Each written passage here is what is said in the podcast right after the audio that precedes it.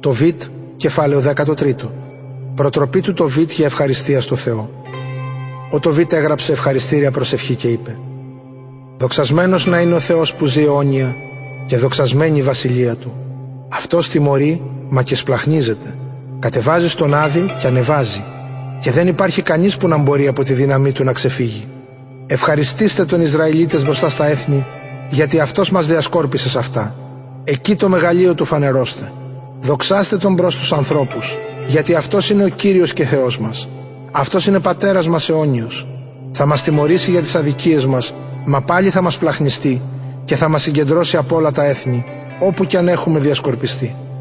Αν επιστρέψετε σε Αυτόν με όλη την καρδιά σας και με όλη την ψυχή σας και αν εφαρμόσετε τον νόμο Του, τότε θα έρθει πάλι κοντά σας και δεν θα κρύψει πια το πρόσωπό Του από εσά. Κοιτάξτε αυτά που για χάρη σας θα κάνει και ευχαριστήστε Τον μόση έχει δύναμη η φωνή σας. Τον Κύριο δοξάστε της δικαιοσύνης. Τιμήστε τον αιώνιο βασιλιά.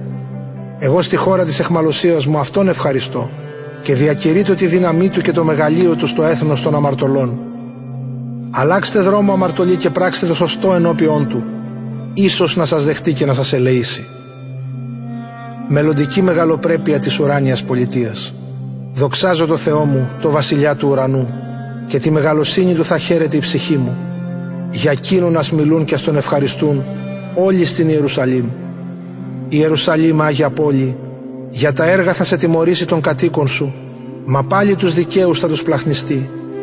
Τον Κύριο ευχαρίστησε η Ιερουσαλήμ με διάθεση αγαθή και τον αιώνιο δόξασε το βασιλιά, για να χτιστεί και πάλι εντός ο ναός του με χαρά. Για να σου δώσει χαρά φέρνοντάς σου τους εχμαλώτους σου, να δείξει την αγάπη τους στους ταλαιπωρημένους, όταν θα τους φέρει να ζήσουν σε σένα για πάντα. Έθνη πολλά θα έρθουν από μακριά, το όνομα του Κυρίου του Θεού για να τιμήσουν. Στα έργα τους κρατώντας δώρα για του ουρανού το βασιλιά, γενιές ατέλειωτες θα σου προσφέρουν τη χαρά τους. Καταραμένοι όλοι όσοι σε μισούν, θα είναι για πάντα ευλογημένοι όλοι που σ' αγαπούν. Νιώσε λοιπόν Ιερουσαλήμ χαρά και ευχαρίστηση για τους δικαίους, γιατί θα συναχθούν και θα σε δοξάσουν τον Κύριο των δικαίων. Ευτυχισμένοι αυτοί που σ' αγαπούν, θα χαίρουν για την ευτυχία σου.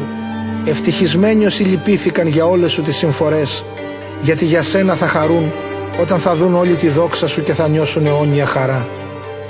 Η ψυχή μου ας δοξάζει το Θεό το βασιλιά το Μέγα, γιατί η Ιερουσαλήμ θα νοικοδομηθεί με σάπφυρο και με σμαράγδι και με λίθους πολύτιμους στα τείχη της, οι πύργοι της και οι πολεμίστρες της με καθαρό χρυσάφι και θα στρωθούν με ψηφιδωτά οι πλατείες της, από βύριλο, άνθρακα και λίθους από τη Σοφύρ.